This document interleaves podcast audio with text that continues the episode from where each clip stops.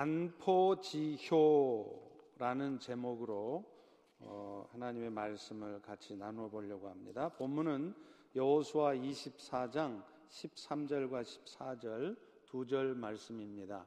우리 스크린을 보면서 한 목소리로 한번 읽어 보겠습니다. 내가 또 너희가 수고하지 아니한 땅과 너희가 건설하지 아니한 성읍들을 너희에게 주었더니 너희가 그 가운데 거주하며 너희는 또 너희가 심지 아니한 포도원과 감남원의 열매를 먹는다 하셨느니라. 그러므로 이제는 여호와를 경외하며 온전함과 진실함으로 그를 섬기라. 너희의 조상들이 강 저쪽과 애굽에서 섬기던 신들을 치워버리고 여호와만 섬기라. 아멘. 먼저 동영상을 한번 보시겠습니다. 이 동영상의 제목은 어, 왜 아버지의 날은 그렇게 소홀히 지내느냐 하는 것입니다.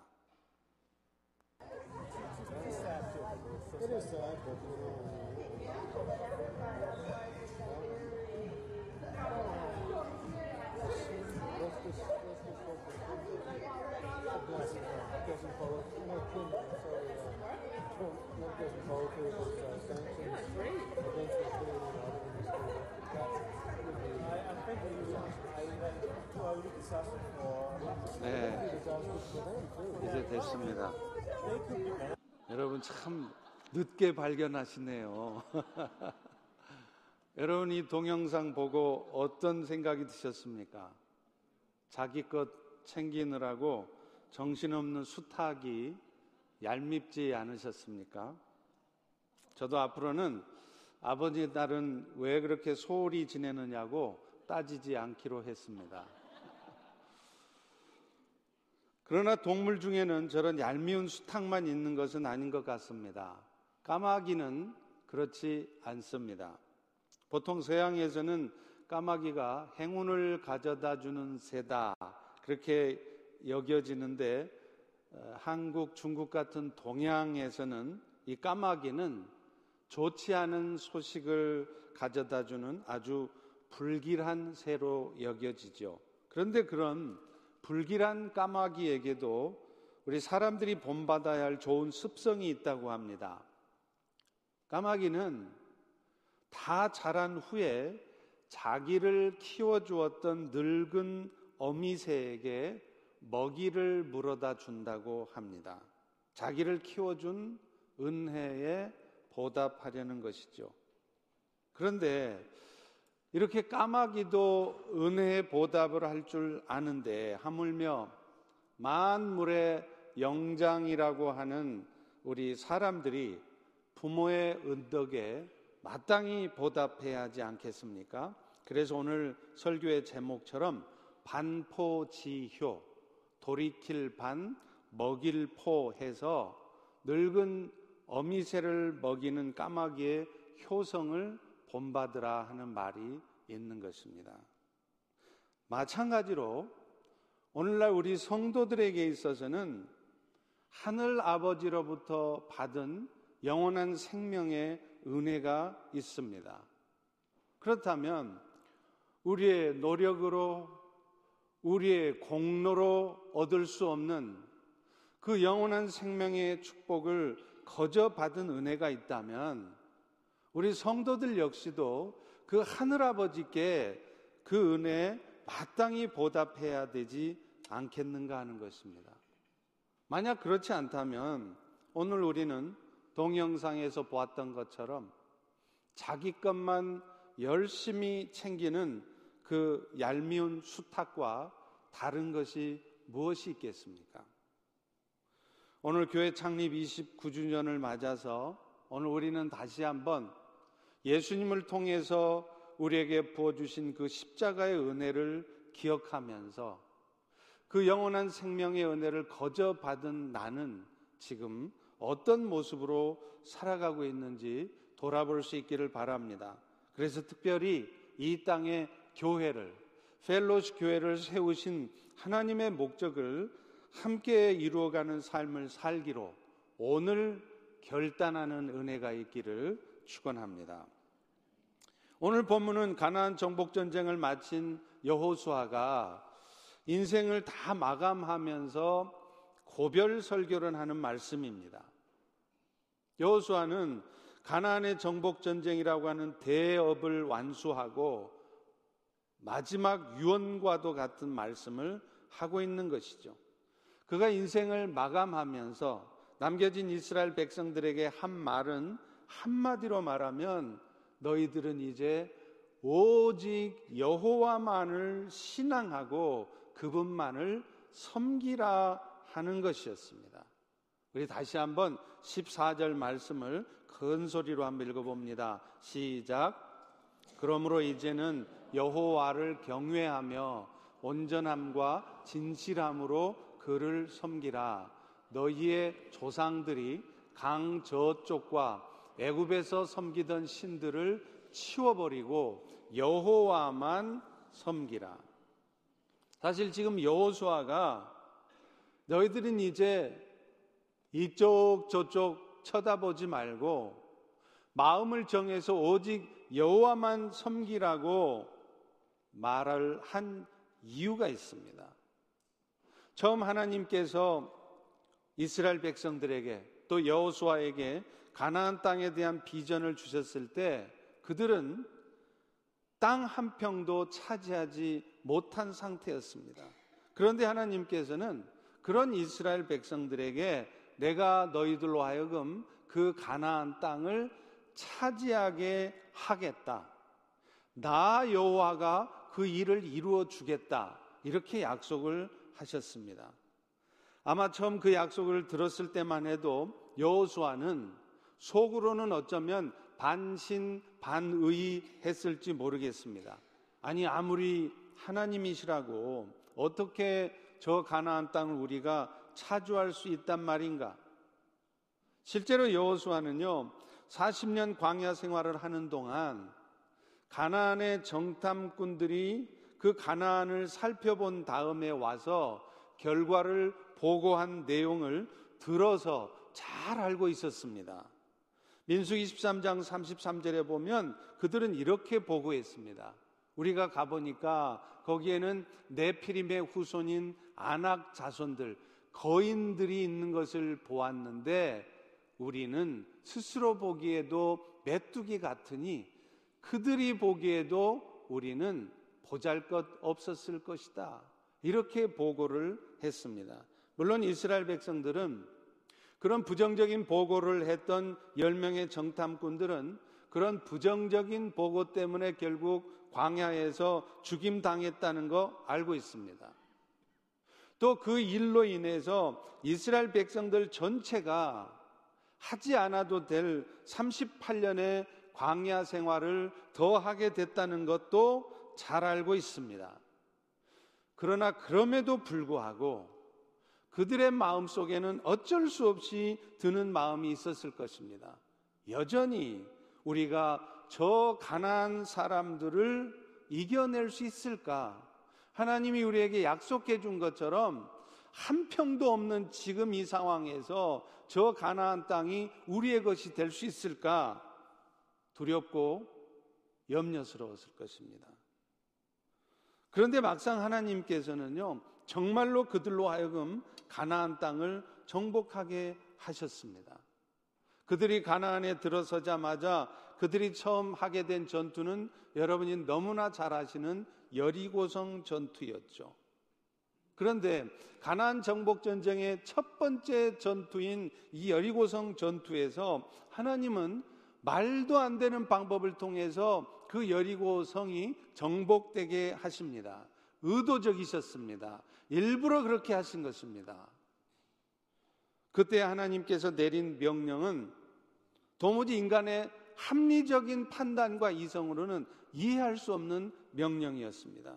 여리고성을 하루에 한 바퀴씩 6일 동안 돈 다음에 제 7일째는 일곱 바퀴를 다 돌고 나서 큰 소리로 외치면 그때 여리고성이 무너질 거라는 거예요.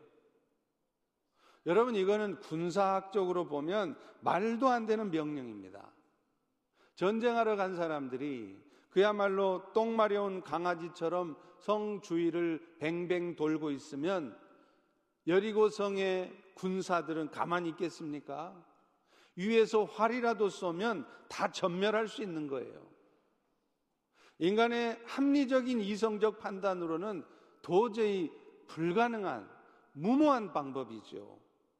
자, 그런데 놀라운 것은 그런 말도 안 되는 방법임에도 불구하고 이스라엘 백성들은 그것이 하나님께서 말씀하신 것이니까 하나님이 명령하시는 것이니까 하고 그대로 순종을 했다는 것입니다. 그리고 놀랍게도 정말로 정말로 하나님이 말씀하신 것처럼 절대로 무너지지 않을 것 같았던 여리고성이 그 말도 안 되는 방법을 통해서 무너진 것을 확인했다는 것이죠. 그것도 7일째 일곱 바퀴 다 돌 때까지는 성벽에 금 하나 가지 않았습니다. 우리 같으면 그래도 하나님이 말씀하신 거니까 한번 해보지 하면서 한 번, 두 번은 해보지만 한 번, 두 번, 세 번, 네 번을 해도 아무런 변화가 나타나지 않고 전혀 하나님의 약속이 이루어질 조짐이 없을 것 같으면 역시 아니야. 이건 애초에 무모한 거였어. 이렇게 생각하고 포기했을 것 같습니다. 그러나 그들은 끝까지 믿음을 지켰습니다. 끝까지 인내함으로 하나님의 때를 기다리며 순종했습니다. 그럴 때, 그럴 때 그들의 눈앞에 도저히 벌어질 수 없을 것 같은 놀라운 일이 벌어졌던 것입니다. 그들은 아마 그런 여리고성이 무너지는 모습을 보며 생각을 했을 것입니다. 과연 우리 하나님은 말로만이 아닌 전능의 하나님이시구나. 하나님은 어떤 상황 속에서도 결국은 자신의 약속하신 것들을 이루시고야 많은 분이시구나. 그렇다면 내가 오늘 우리가 그들이 할 수 있는 유일한 일은 눈에 보여지는 대로 판단하고 생각하고 결정하는 것이 아니라 그 하나님을 신뢰하는 마음으로 인내함을 가지면서 어찌되었던 말씀대로 순종하는 것 뿐이구나. 이렇게 깨달았을 것입니다. 그것뿐입니까? 오히려 군사 3천 명만 보내도 이길 수 있으리라 생각했던 너무나 쉬워 보였던 아이성 싸움. 그 싸움에서 이스라엘은 오히려 패배했습니다. 그들이 아이성 싸움에서 실패한 이유는요, 작전을 잘못 짜서가 아니었습니다. 군사를 더 많이 보냈어야 되는데 적게 보내서도 아니었습니다. 앞서 여리고성 싸움 후에 하나님께서 내리신 명령, 그 명령들을 인간적인 생각을 품고 그 명령에 철저히 순종하지 않았기 때문이에요.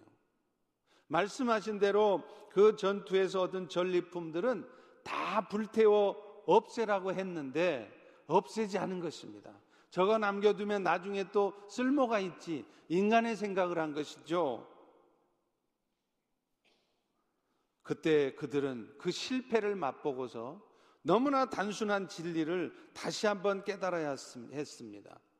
인간적인 생각과 욕심 때문에 하나님의 말씀에 철저하게 순종하지 않을 때 결국 찾아오는 것은 실패와 고생뿐이라는 것을 깨달았을 것입니다.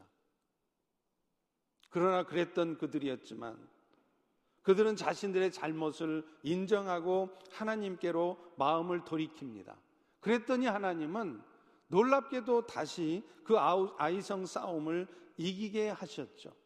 결국은 실패했을지라도 우리 하나님은 언제든지 다시 우리가 하나님께 마음을 돌이키며 회개하면 우리들의 삶을 회복시켜 주시는 그런 신실하신 하나님이시라는 것을 그들은 또한 그 실패를 통해서 경험한 것입니다.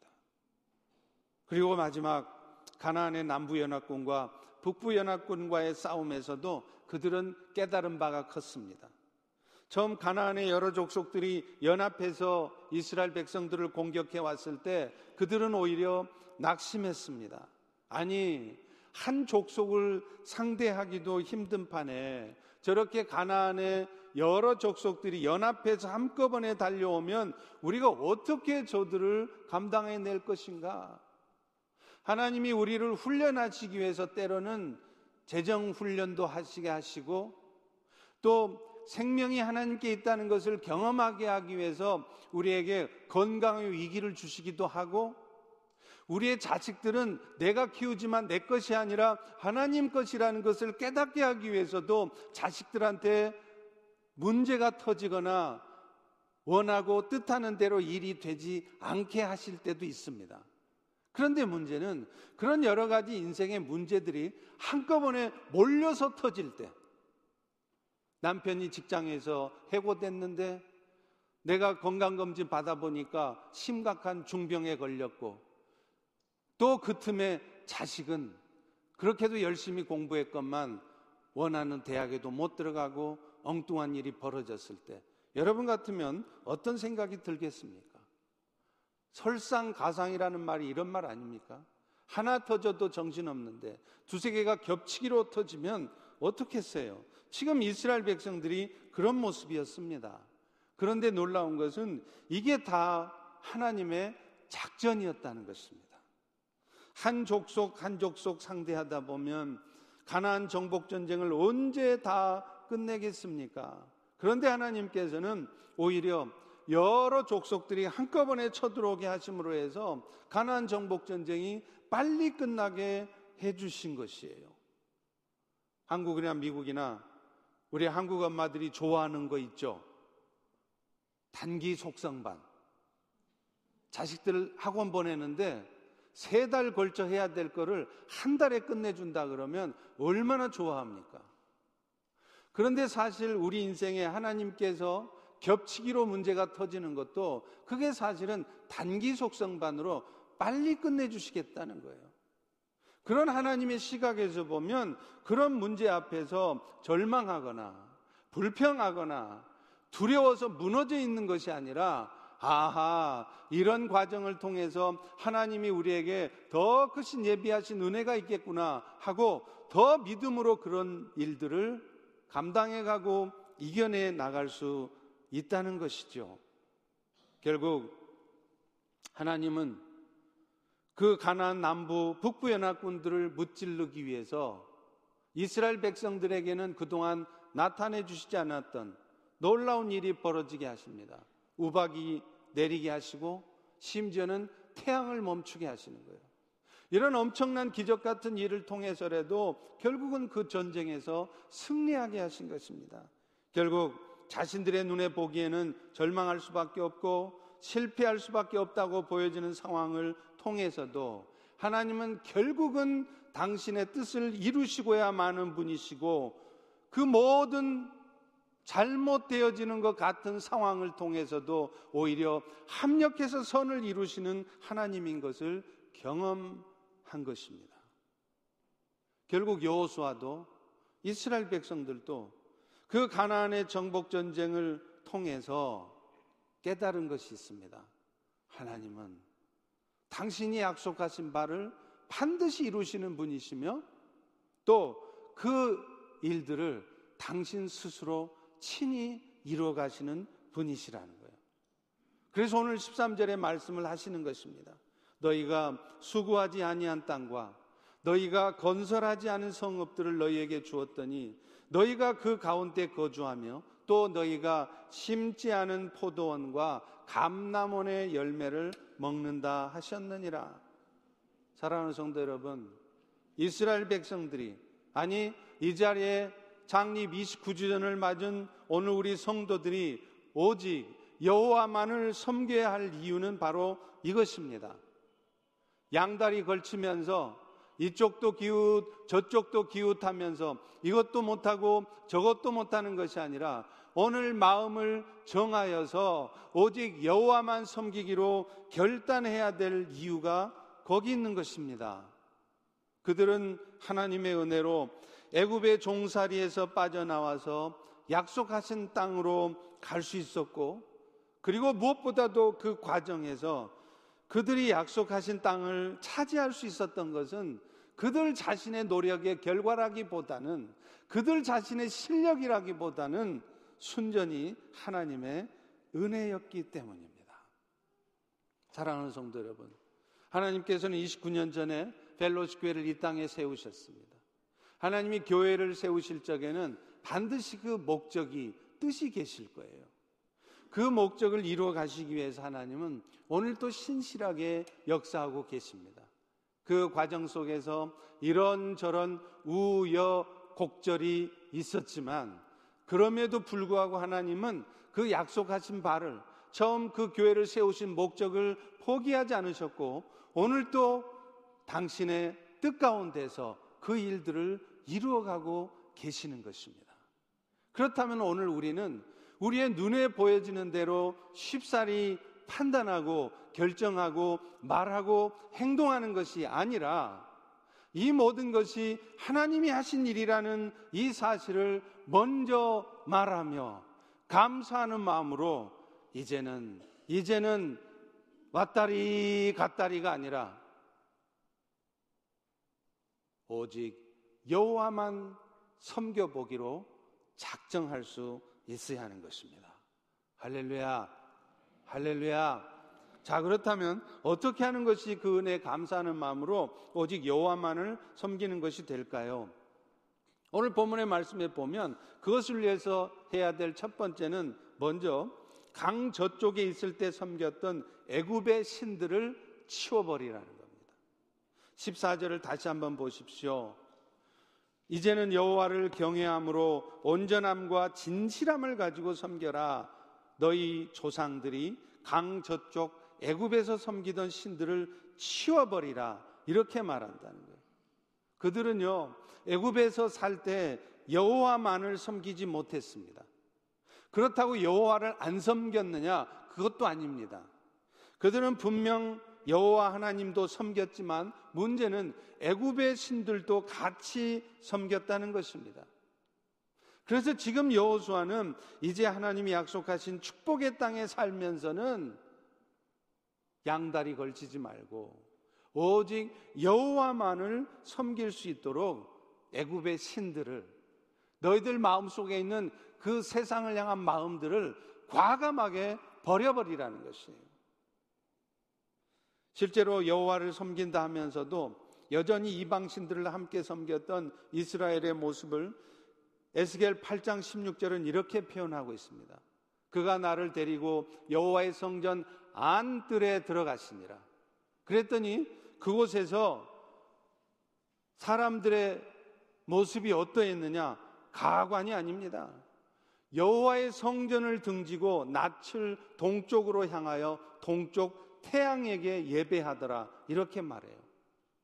몸은 지금 분명 성전 안에 있습니다. 그들의 마음 속에는 여호와를 섬기는 마음이 있다는 것이죠. 그런데 문제는 정적, 정작 그들의 눈길은 어디에 가 있느냐? 성전 안에 계시는 여호와 하나님께 가 있는 것이 아니라 저 성전 바깥에 있는 세상에 가 있다는 거예요. 심지어는 그 애굽 사람들, 그 가난 사람들, 세상 사람들이 섬기던 태양신을 숭배하고 있다는 것입니다. 여러분 이게 말이나 되는 이야기입니까? 여호와를 안 섬기는 게 아니라 여호와를 섬겨요. 주일날 나와서 예배도 드려요. 신앙생활도 해요. 그런데 문제는 여호와만을 섬기는 것이 아니라 세상도 같이 섬기는 거예요. 세상도 포기하지 않는 것입니다. 이런 신앙생활을 우리는 세속주의라고 합니다. 오늘날 교회들의 문제도 결국은 세속합니다. 교회 안에 세상의 가치관들이 또 세상의 방식들이 너무 많이 들어와 있다는 것이죠. 미국의 설문조사 기관인 바나 리서치가 지난해에 미국인들의 신앙의 추세를 분석을 했습니다. 그랬더니 결론이 어떻게 나왔느냐? 오늘날 미국 교회 성도들은 점점 영적 대화를 깊이 한다는 거예요. 소그룹을 모여도 말씀을 중심으로 삶을 나누는 것이 아니라 그런 말 하면 싫다는 거예요.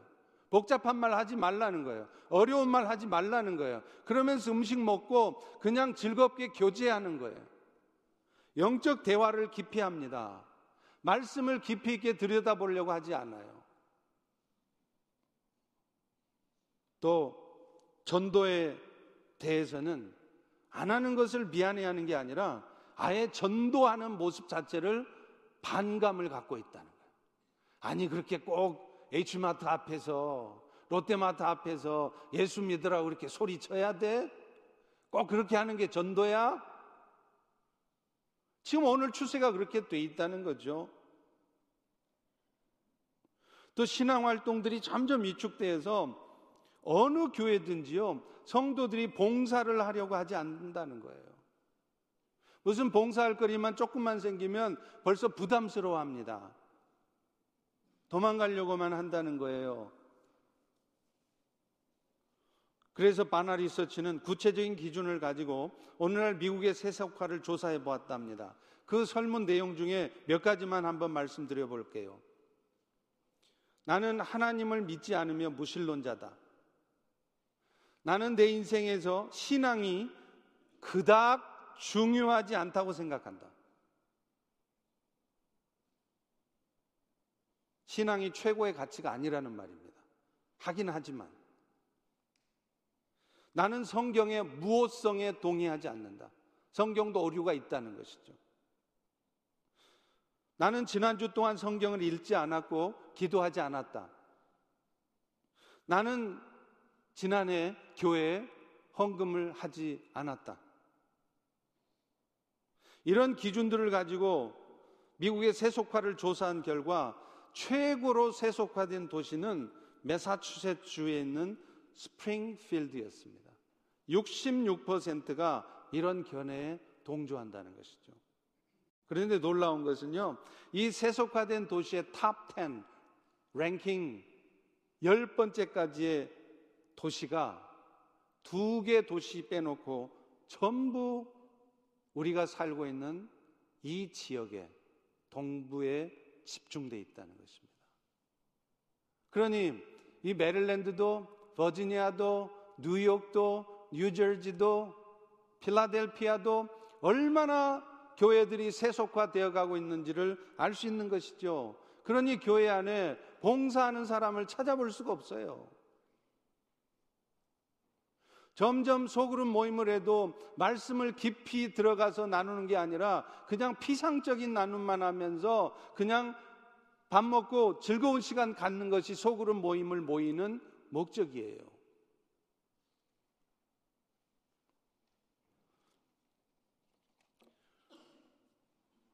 요즘 웬만한 대형 교회들은요, 그야말로 대기업 뺨칩니다. 교회 조직이나 구성원들이나 교회 돌아가는 모습을 보면 이것은 그야말로 교회가 은혜의 공동체가 아니라 거대한 컴퍼니, 회사 같은 느낌이에요.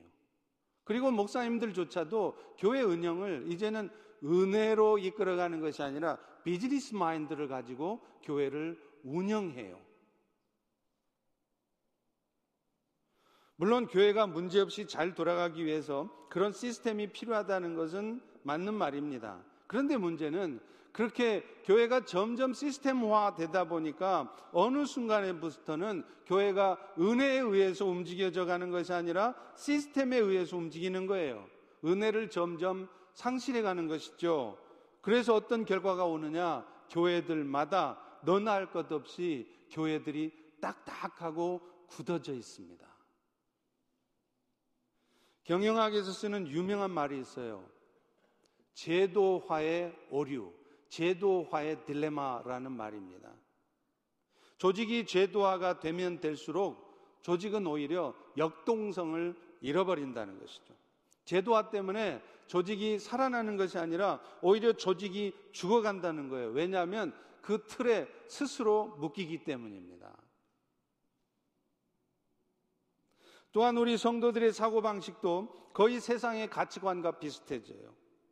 눈에 보이기에 불가능해 보이면 시도하지 않습니다. 혹시 믿음을 가지고 시도해 보려고 하면 그건 믿음이 아니라 무모한 도전이라고 치부합니다. 그러면 여리고성을 일곱 바퀴씩 돌았던 일은 그것은 믿음입니까? 무모한 도전입니까? 지극히 상식적이고 합리적인 사고에 의해서 교회가 움직입니다. 그러면서도 또 교회 안에는 세상적인 기준들이 성도들의 삶에 들어와 있습니다. 그래서 교회 안에서도 세상에서 인정받는 직업, 직업, 지위가 있어야 돈이 있어야 대우를 받는 것이죠. 그러다 보니 성도들의 신앙생활의 목표는 어찌하든지 내가 돈을 못 버는 한이 있어도 내가 세상 지위를 갖지 못하는 한이 있어도 예수님 닮는 삶을 사는 게 아니라 심하게 표현하면 예수님을 이용해서라도 어쨌든지 내가 바라고 소망하는 목표를 이루어내야 하는 거예요. 부유한 삶을 살아내고야 말아야 하는 것입니다. 언젠가 어떤 성도님이 저에게 폐업 감사 예배를 드렸으면 좋겠다고 했습니다. 제가 20년 넘게 사역을 했지만 많은 개업 감사 예배는 드려봤지만 폐업하면서 감사 예배는 드려본 적이 없었습니다. 세상의 가치관은 어찌하든지 성공하는 것이기 때문입니다.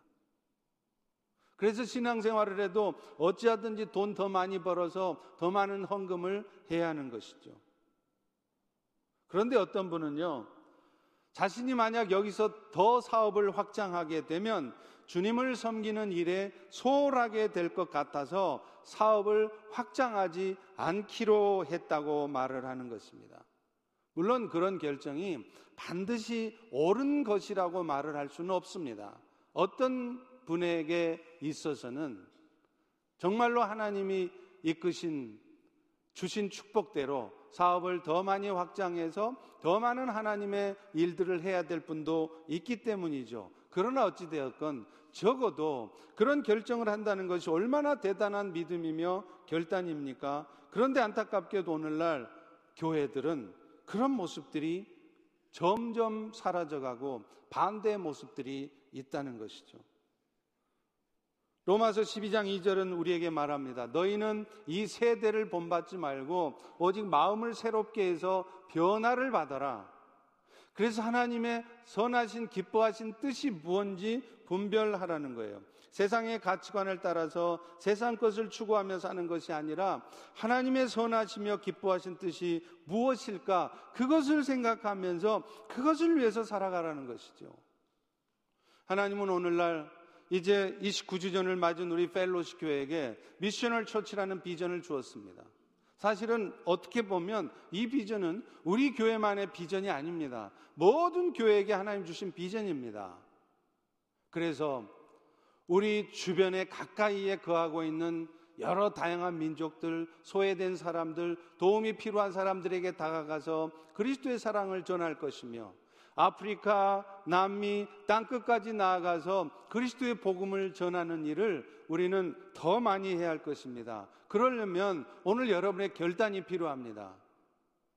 세상과 교회, 하나님 나라의 양다리를 걸치면서 그러면서도 결국에는 세상은 포기하지 않으며 마음속에 드라빔을 가지고 있고 마음속에 애굽의 신을 숭배하면서 그러면서도 하나님을 섬긴다고 하나님을 찬양한다고 하는 그런 삶의 태도에서 오늘 여호수아가 우리에게 말하고 있는 것처럼 결단함으로 여호와만을 섬기겠다고 다짐해야 될 줄로 믿습니다. 또 하나가 있어요. 오직 여호와만을 섬긴다는 것은 전제가 돼야 될 것이 있는데 그것은 여호와 하나님을 경외하는 가운데 가능하다는 것입니다. 그런데 여러분 여기서 우리는 경외하다는 단어를 잘못 이해하고 있는 경우들이 참 많습니다. 이 경외하다는 단어는 물론 영어에는 fear라고 되어 있습니다. 두려워하다는 뜻입니다. 떨다라는 뜻입니다. 물론 이 경외하다라는 뜻은 그런 뜻도 있습니다. 그러나 이 경외하다라는 어원을 살펴보면 그 경외하다는 단어는 그저 무서운 존재에 대한 공포감을 갖는 것이 아니라 하나님의 주권과 영광을 인정하는 자가 가지는 경건한 공경심을 일컫는 말입니다. 다시 말하면 진짜 경외함이라고 하는 것은 맨날 하나님을 두려워만 하면서 살아가는 것이 아니라 어떤 상황 속에서도 하나님을 신뢰하기에 흔들림 없이 그분을 따르는 것을 의미한다는 것이죠. 모든 것이 순조롭고 가능성이 보일 때만이 아니라 모든 일이 꼬이고 심지어는 전혀 가능성이 보이지 않는 절망적인 상황이라도 끝까지 하나님을 붙들고 하나님의 역사하심을 기대하는 것이 이게 경외함입니다. 사실 우리가 하나님만을 온전히 섬기고 결단하지 못하는 이유도 이런 하나님에 대한 신뢰가 없기 때문에 그렇습니다. 결국에는 하나님에 대한 신뢰의 문제더라고요. 뭐 여건 환경 얘기합니다. excuse 많습니다. 다 이해는 됩니다. 그러나 결국 그 마음속 깊은 곳에는 하나님에 대한 철저한 신뢰가 없기 때문에 그렇게 양보하고 하나님만을 섬기지 못하면서 양다리를 걸치고 그렇게 신앙생활을 하는 것입니다. 에스겔 8장 12절에 보면 이스라엘 백성들이 왜 여호와 하나님만을 섬기지 못하며 이방신을 함께 섬기는지 그 이유를 말합니다. 그들이 이르기를 여호와께서 우리를 보지 않으시며 여호와께서 이 땅을 버리셨느니라. 그러나 사실 여호와 하나님께서는요. 우리를 성전 삼으시고 우리를 거룩하게 구별하여 당신의 영광스러운 이름을 우리 가운데 두실 뿐만 아니라 그 이후에도 한순간도 우리에게 따스한 사랑의 눈길을 떼지 않겠다고 말씀하십니다. 예수님의 십자가의 은혜를 통하여서 그 십자가의 대속의 죽음을 통해 우리의 죄가 용서되어지게 해서 우리를 하나님의 자녀로 삼으셨으면 그 이후부터는 우리가 죽는 날까지 단 한 번도 당신의 따뜻한 사랑의 눈길을 거두신 적이 없다는 겁니다. 나는 절망할 수밖에 없고, 나는 불평할 수밖에 없고, 나는 무너질 수밖에 없는 그 상황조차도 하나님은 결코 우리를 포기하지 않으셨으며, 우리를 향한 따스한 사랑의 눈길을 계속해서 보내고 계셨다는 것이죠. 열왕기상 9장 3절에 그렇게 말합니다. 나는 네가 건축한 이 성전을 거룩하게 구별하여 내 이름을 영원히 그곳에 두며 내 눈길과 마음이 항상 거기에 있을 것이다. 오늘날 그 일을 위해 우리 안에는 성령이 들어와 계세요. 하나님의 영이시고 그리스도의 영이신 삼위 하나님 중에 한 분이신 성령이 하나님 대신 예수님 대신 우리 안에 들어와 계신다는 거예요. 그런데 그 성령이 하시는 일이 뭐냐? 뒷짐지고 가만히 여러분이 고통스러운 삶을 살 때 미소를 띄우면서 아, 그놈 쌤통이다. 그러시는 성령님이 아니라 우리가 죄 가운데 거할 때 어둠에 빠져 있을 때 그런 우리를 향해 애통해 하시면서 우리가 그 죄로부터 그 고통으로부터 벗어나기를 위해서 중보하시며 기다리시는 하나님이시라는 거예요. 그것뿐입니까? 그 과정에서 우리가 이해할 수 없고 받아들일 수 없는 상황에서도 그런 모든 상황들을 결국에는 합력해서 선을 이루어내시고야만은 the goodness 우리를 향한 하나님의 선한 계획을 이루어내시고야만은 하나님이시라는 거죠. 5만 번 이상의 기도 응답을 받았다고 하는 조지 뮬러는요, 여러분이 아시다시피 수많은 고아들, 그 수많은 고아들을 오직 하나님의 공급하심과 또 하나님의 은혜로만 키웠던 사람입니다. 그러나 그렇게 그가 훌륭한 사람이 되기 전에 조지 뮬러가 동네 깡패였다는 사실을 아는 사람들은 별로 없습니다. 그는 아버지 돈을 훔쳤고요. 거짓말을 일삼았던 친구고 또 자기 친구들과 어울려서 나쁜 짓을 하다가 경찰서와 교도소를 자기 집 드나들듯이 드나들던 폐인이었습니다. 그런데 그랬던 그가 바뀌었던 이유는 동네 교회 목사님의 말 한마디 때문이었다는 거예요. 목사님은 조지 뮬러에게 이렇게 말했습니다. 뮬러야, 사람들의 나쁜 습관은 한 번에 고쳐지지는 않는단다. 그러나 우리 하나님은 한 번 택한 사람은 절대로 버리지 않으신단다. 아무리 나쁜 버릇을 갖고 있다 해도 그래서 그 나쁜 버릇을 계속 반복하고 있어도 그것 때문에 버리지 않으시는 분이시란다. 이 목사님의 말씀이 조지 뮬러의 가슴에 꽉 박혔습니다. 하나님은 우리가 조금만 잘못해도 벌을 주시는 그런 하나님이시기 이전에 우리가 실수하고 심지어는 잘못을 해도 그런 우리를 결코 포기하지 않으시며 끝까지 우리를 지키신다는 그 말이 그 뮬러를 바꾼 거였습니다. 너 조금만 잘못하면 우리 하나님이 벌 주셔. 그러니 너 정신 차리고 그런 나쁜 짓 하지 마. 그 말들이 뮬러를 바꾼 것이 아니었다는 거예요. 조지 뮬러는 사실 자기 스스로가 이미 자신을 포기하고 있었습니다. 나는 나쁜 놈이야. 나는 깡패야. 나는 폐인이고 소망이 없어. 그러니 나는 깡패답게 살아야 돼. 스스로 자기 인생을 망가뜨리는 거죠. 그러나 그는 그 목사님의 말씀을 듣고 아니구나. 나도 하나님이 버리지 않으시니까 하나님께 의지하고 살아가면 새 사람이 될 수 있겠구나.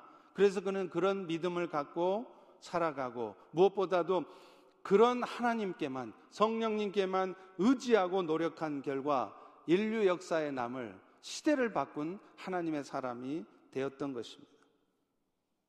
여러분 성경 다음으로 가장 많이 읽힌 책이 바로 천로 역정이라는 책이죠. 존 번연이라는 사람이 쓴 책입니다. 그 책의 내용은 뭐냐? 믿음이라고 하는 사람이 천국까지 가는 여정을 쓴 신앙 소설이에요. 실제가 아니란 얘기죠. 그런데 존 번연이 오늘날 수많은 그리스도인들에게 영적인 감동을 주는 그 신앙 소설을 쓰게 된 이유가 뭔지 아십니까? 자신이 벼랑 끝에 선 듯한 수많은 위기의 순간들에서도 결국에는 건져주시는 그 못돼 먹고 그 위기에 처한 번연을 건져주신 하나님의 은혜를 경험했기 때문이에요. 그리고 그 가운데서도 결국은 신실하신 하나님의 선하신 인도하심을 경험했기 때문입니다.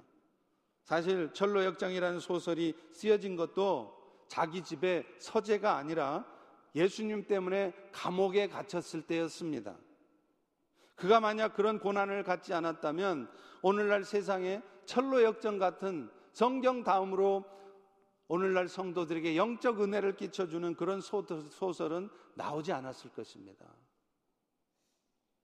그렇게 그는 이렇게 고백합니다.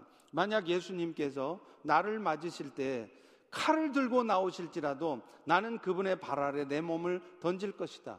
왜냐하면 그분만이 나의 최후의 보루이고 소망이기 때문이다.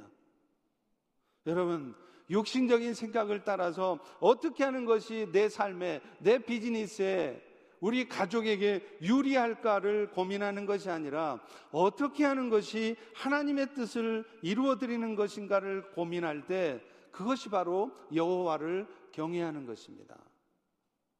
비록 하늘에 썩어지는 미랄로 내가 죽어지게 된다 할지라도 내가 드러나지 않게 된다 할지라도 그것이 하나님의 뜻을 이루는 것이라면 기꺼이 그렇게 되기를 소망하는 것 이것이 진정으로 여호와를 경외하는 자의 모습이고 그것이 바로 여호와를 섬김의 출발인 것입니다. 로마서 8장 6절은 너무나 단순한 진리를 우리에게 말씀합니다. 욕신의 생각은 사망이요. 영의 생각은 생명과 평안이라. 육신의 생각이 아무리 나에게 유익이 되는 것 같고 좋은 결과를 가져올 것 같지만 성경은 분명히 선언합니다. 그것이 결국에는 결국에는 여러분들에게 파멸과 고생의 길로 몰아가는 것이고 반대로 영의 생각은 지금은 당장 부담스럽고 내가 손해보는 것 같고 하고 싶지 않지만 힘들지만 결국에는 그것이 내 삶의 평안을 가져다 주는 것이라는 거예요. 사랑하는 성도 여러분, 오늘 여러분은 여호수아의 고백처럼 또 여호수아가 오늘 우리에게 촉구하고 있는 것처럼 결단하십시오. 나는 오직 나와 내 가족은 오직 여호와만을 섬길 것이니 너희도 이제 결단하라 말씀하는 그 말씀에 반응하시기를 바랍니다. 감당하기 힘들 때라도 이해할 수 없을 때라도 하나님은 선하시며 그분은 결국에는 당신의 선한 뜻을 이루시는 분이라는 것을 믿고 흔들림 없이 나아갈 수 있기를 오늘 창립 29주년을 맞은 오늘 하나님 앞에 교회 앞에 결단하는 여러분 모두가 되시기를 축원합니다. 애도 아멘 하네요. 기도하겠습니다. 하나님, 오늘 여호수아의 결단의 촉구의 메시지를 들으며 잘나지 못한 똑똑하지도 못한 우리 모두가 겸손하게 그 메시지를 하나님의 음성으로 들으며 결단하기를 소망합니다. 자기 잘난 맛에 사는 것이 아니라 내 생각 가운데 사로잡혀 사는 것이 아니라 우리의 마음 속에 숨겨져 있던 그 세상을 향한 마음들을 던져버리고 이제 결단함으로 오직 여호와만을 섬기기로며 다짐할 때 우리들의 섬김을 통하여 하나님의 예비하신 놀라운 은혜가 이제부터 계속해서 우리 가운데 우리 펠로십 가운데 이 땅의 교회들 가운데 나타나게 하여 주시옵소서. 예수님 이름으로 기도